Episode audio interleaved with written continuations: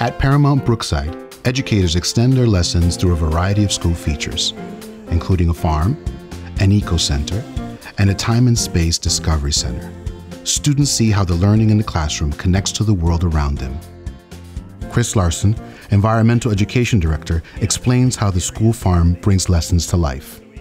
Environmental education was written into the original charter when the school was opened in the interest of bringing concepts that uh, fall within environmentalism and agriculture to the Near East side of Indianapolis. So the intention was to create a program that really opened up opportunity and access for this community um, by providing a space where we could grow food, um, where we could keep some animals, and have a few of those kind of basic concepts in place um, where students would see them through specifically designed lessons that are created by the classroom teachers.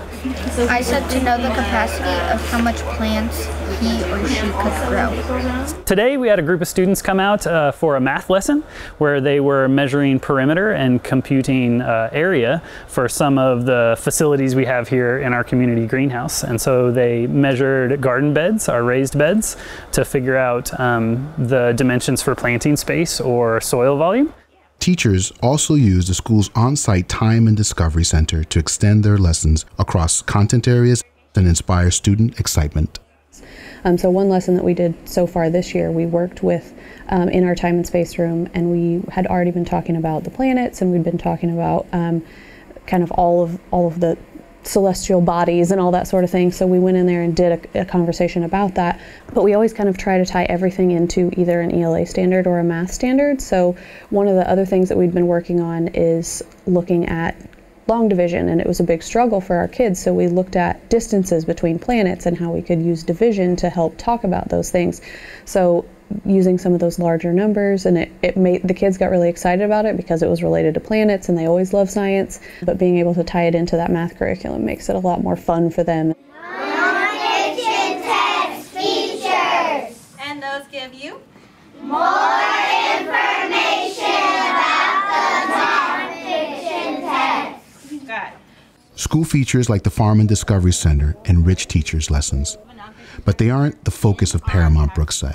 Educators here prioritize high quality instruction and make sure students can articulate their own learning. I would say that the mission and the vision of Paramount is to ensure quality education to every student in the city. We want to ensure that every student, regardless of their background, are able to succeed and have the best academic support available. An imperative piece to great instruction here is that students can articulate and explain the concept that was taught there's a couple of things that I would do as an evaluator. One is I'm point blank asking the student as I'm walking around, hey, what concept are you learning? Tell me a little bit about what you're learning. You saw me working on Miss Waymeyer's class was we was doing graphic sources and like we had to write summaries and what kind of graphic sources there are in the store.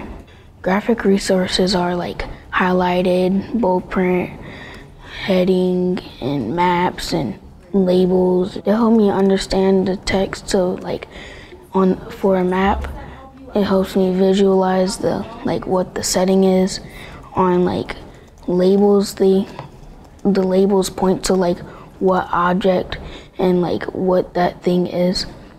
So we want our students to articulate their learning because to us, that's the meat and potatoes. If they can tell us what they're learning, then they can explain um, what that means. It not only is it tell me the concept, it's tell me what that concept means and how you use that in your everyday life.